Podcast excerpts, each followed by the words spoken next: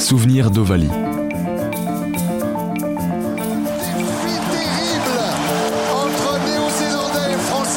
Un podcast original Ouest France.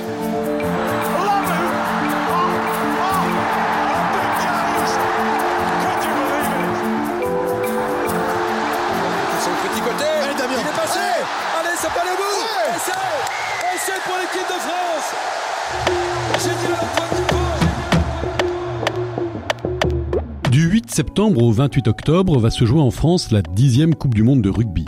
Un événement assez récent dans le paysage du sport mondial puisque la première édition remonte à 1987, mais qui s'est imposée comme un incontournable. Monsieur Rugby du journal L'équipe pendant près de 30 ans, Pierre-Michel Bonneau a suivi toutes les éditions sur le bord du terrain. La première mise à part, où il était resté à Paris au siège du quotidien sportif un grand témoin d'exception pour remonter dans le temps et revivre en sa compagnie les grandes heures des différentes Coupes du Monde, mais aussi les coulisses de l'événement par le petit bout de la lorgnette. Je suis Philippe Joubin et vous écoutez Souvenir d'Ovalie, une série consacrée à la Coupe du Monde de rugby. En 1999, la quatrième Coupe du Monde de rugby se joue dans les îles britanniques et en France. Et elle reste à tout jamais marquante par une incroyable demi-finale entre France et Nouvelle-Zélande, sans doute là encore un des plus grands matchs de l'histoire du rugby. La demi-finale et tout ce qui précède, parce que c'est c'est euh, une aberration cette demi-finale. Bah, replaçons dans le contexte. L'équipe de France fait un tournoi pourri, il termine dernier du tournoi, et de, là ils partent en, en tournée euh, conquérante euh, à l'autre bout du monde, dans les îles Pacifiques. Donc c'est la première, la première, la seule fois que la France allait jouer au Samoa et au Tonga. Et c'était des trucs exotiques euh, complets, quoi. Et puis avec des, mais avec des Samoans et des Tongiens remontés comme des avions. Donc ils gagnent très péniblement contre les Samoans à 15 contre 13 et ils perdent contre les Tonga. Et là ils déboulent en Nouvelle-Zélande avec un match contre Nouvelle-Zélande B à Hamilton où ils prennent une toise et un match à Wellington où ils prennent 50 points. Bon bref, donc ça c'est la préparation de la Coupe du Monde. Donc tout se présente très bien.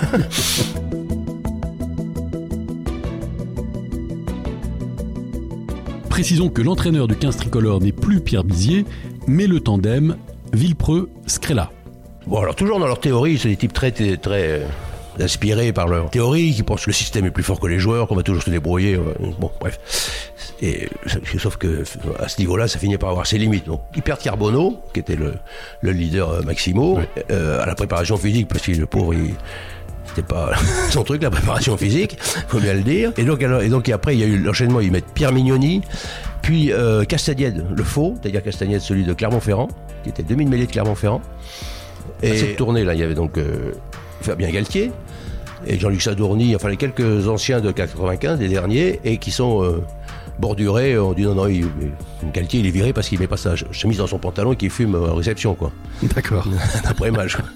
Réception de monsieur l'ambassadeur, il bouffe trop de Ferrero d'or. Enfin bref, c'est des genres d'arguments pour le virer le mec. Et donc, euh, ça se passe à Toulouse, une partie de machin. Ils jouent le Canada. La Namibie à Bordeaux, ils, sont, font n'importe quoi, ils, finissent par se faire siffler. Ils jouent les Fidji à Toulouse, ils gagnent sur un essai. Euh, litigieux. Oui, là, c'est genre là, dans ces cas-là, on voit pas que l'arbitre, euh, l'arbitre s'est gouré, hein, mais c'était sûr que l'essai y était pas. Et ils font 11 mêlées euh, avec les Fidjiens, je crois, 11 mêlées sur leur ligne pour finir par avoir des pénalités de la gagne. Enfin, c'est vraiment euh, poussif, quoi. Il l'a raté et c'est fini. Et c'est fini. Les Français remportent cette rencontre 28 à 19. Que ce fut dur. Ils rencontreront donc le vainqueur d'un match de barrage qui opposera à Lens, Irlande, à l'Argentine ou au Samoa. Et c'est là que Galtier revient par le, par vasistas des toilettes et, pour, finir la, Coupe du Monde. Et qui a la, blessure de Mignoni, euh, diplomatique ou pas, on ne saura jamais. En tout cas, Mignoni rentre chez lui, Galtier arrive et, euh, prend les affaires en main.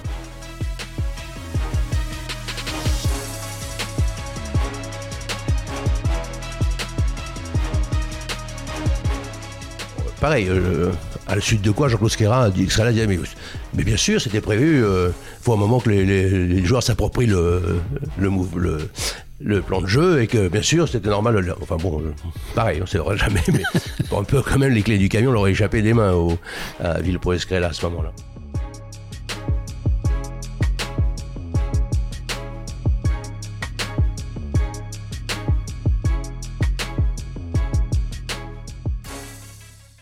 Et c'est Galtier qui reprend l'affaire en main, quoi. Ah oui, avec voilà, avec avec Magne, avec quelques cadres des anciens, quoi. Et on a quand même un énorme coup de, bol, c'est que donc le quart de finale est à Dublin, et donc on est qualifié directement. Il y a un match de barrage euh, Irlande-Argentine, à Lille, je crois, avec prolongation, si ma mémoire est bonne, que les Argentins finissent par gagner. Et donc, au lieu d'avoir les, les, Irlandais euh, en quart de finale frein et à Dublin, on se tombe sur les Argentins rôtis. Donc, c'est quand même plus facile, la vie est plus, plus facile.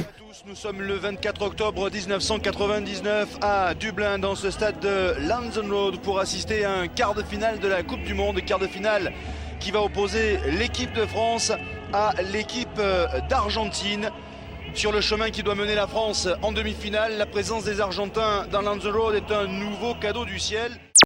Et Galtier rentre en deuxième mi-temps, il commence la Coupe du Monde là. Et bon, ben voilà, c'est parti. Et, effectivement, le contexte fait qu'on ne peut pas il y a, pas, je crois qu'ils étaient à 20 contre 1 chez les Boucs. il y avait personne, personne ne pouvait les donner. Euh, pour la demi-finale, qui s'annonçait contre la Nouvelle-Zélande. Voilà. Qui, était l'équipe favorite par excellence de cette Coupe du ah Monde. Ils avaient, mis 200 euh, points, je crois, en poule. Hein. Entre les poules et les quarts de finale, ils avaient mis 200 points à leurs quatre adversaires. C'est pas mal. Hein. Bref, ils ont survolé le truc au point que, le, que leur entraîneur a décidé de ne pas mettre euh, le, le, demi-millet titulaire et de faire commencer Brian Keller. Euh, on n'a pas très bien compris pourquoi. Peut-être qu'il était un peu blessé, comme il s'appelait. Euh, Marshall dit le shérif était. bref, il, est gardé en réserve de la République.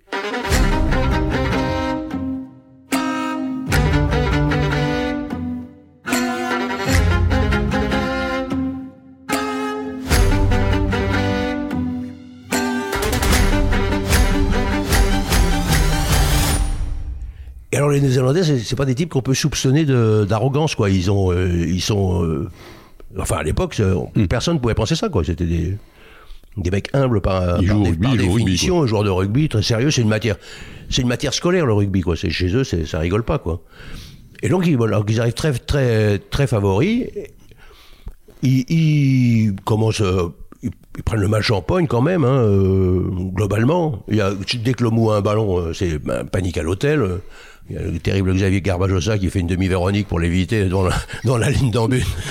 après, il, après il, a, il a confessé qu'il avait eu les jetons, mais il, a, il y a de quoi. Devant Jean Alomou. Devant Jean Alomou, qui a été lancé de 30 mètres, il a déjà emporté Benazi et, je sais pas qui avant, donc franchement, il y avait, de quoi euh, plonger, plonger de côté, quoi. Hein. Enfin bref, il marque une fois, il marque deux fois, Lomou. Les Français résistent, et puis après, cette espèce de demi-heure euh, venue de nulle part, quoi.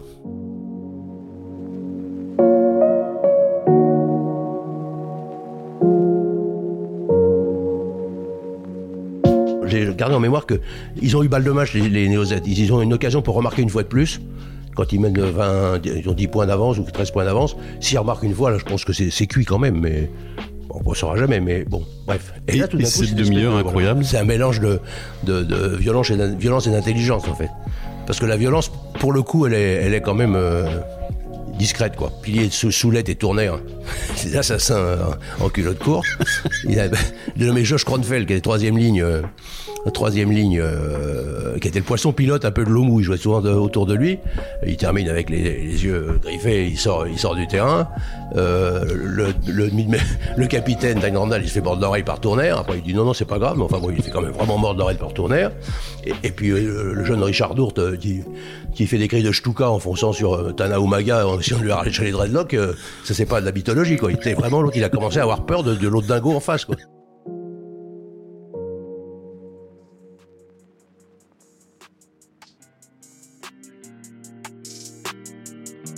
Par-de là-dessus, il y a de l'intelligence, il y a le coup de pied magnifique de Galtier pour Dominici, avec leur bon, leur bon qui tue. Euh, y a, et Dominici marque le premier des 3 essais de cette demi-heure. Voilà. Il y, a, il, y a, Titou la maison, Christophe la maison qui fait le match de sa, de sa, de sa vie, quoi. Le match de ses rêves. Et je me souviens de lui, il était à Milton après ce, cette, ce match contre les, les B, les Néerlandais B.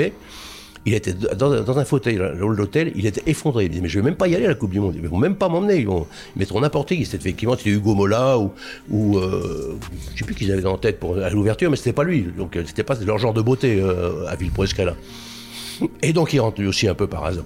Un peu par hasard, et il fait le match de sa vie. Il met des il de, les yeux fermés, il tape des petits coups de pied par-dessus pour les sept d'ourte, il ne rate pas un coup de pas une transformation, pas un but. ils leur mettent 33 points en, 20 minutes.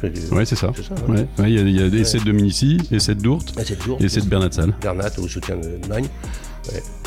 Ils, ont, ils, ont, pulvérisé, quoi. Mais avec un peu de, de savoir-faire à la française. Il n'y a pas que le French frais, il y a aussi le, le French marron dans le blé. Là, par contre, euh, bah, c'était le match de leur vie, quoi. Ils bah, se, grillent avant la finale. c'est un peu le même mécanisme qu'en 87. J'étais pas en 87, mais là, j'étais dans cet hôtel de bord d'autoroute à, à, Cardiff, qui a été choisi.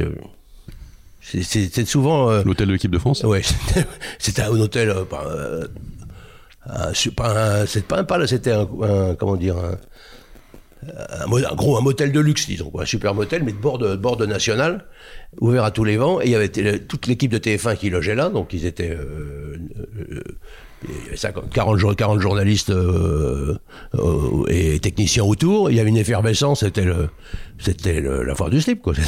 C'était le, la, la, fête à neuneux. Ils étaient, ils étaient sur, sur leur nuage, forcément. C'est vrai que c'est tellement invraisemblable cette demi-finale que après pour s'en remettre c'est pas commode.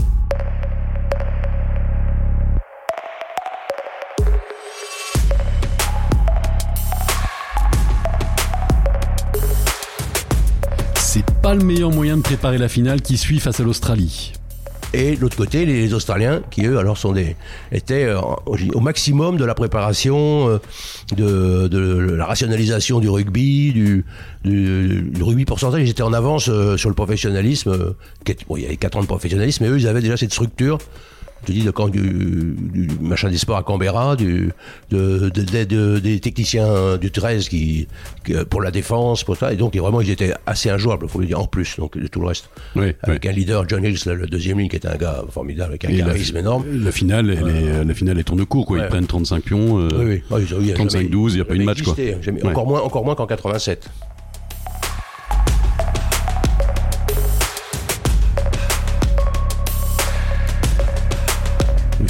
Souviens plus exactement ce que j'ai écrit pour présenter le match, mais euh, je pense pas que j'ai été euh, optimiste. on sentait que c'était que c'était passé, quoi. Que le miracle était passé. Twickenham, tout Twickenham debout, encourageant l'équipe de France, euh, c'est un truc qu'on voit une fois, dans, sa vie, eux aussi, quoi. C'était les Anglais derrière eux, quoi. C'était l'Angleterre derrière l'équipe de France en train de, retourner les, les comme des crêpes. C'est, après, faut s'en remettre, hein. Nouvelle finale perdue pour la France donc.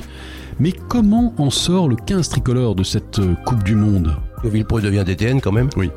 Puis Scala sera DTN. Et on rentre dans la période où l'équipe de France va commencer à souffrir terriblement, mais probablement le fait du hasard, ça n'a rien à voir, d'évidence. la formation française euh, qu'on chante aujourd'hui, euh, elle a quand même passé 15 ans la tête dans le sable. Hein. Bon, bref.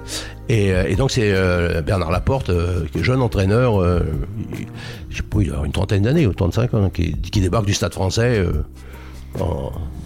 avec sa folie, quoi. sa dinguerie, sa dinguerie. Bernie le dingue arrive.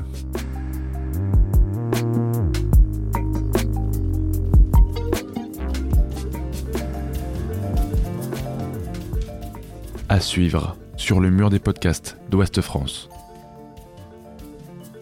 Souvenir d'Ovalie, une série de podcasts de Philippe Joubin consacrée à la Coupe du Monde de rugby avec Pierre-Michel Bonneau.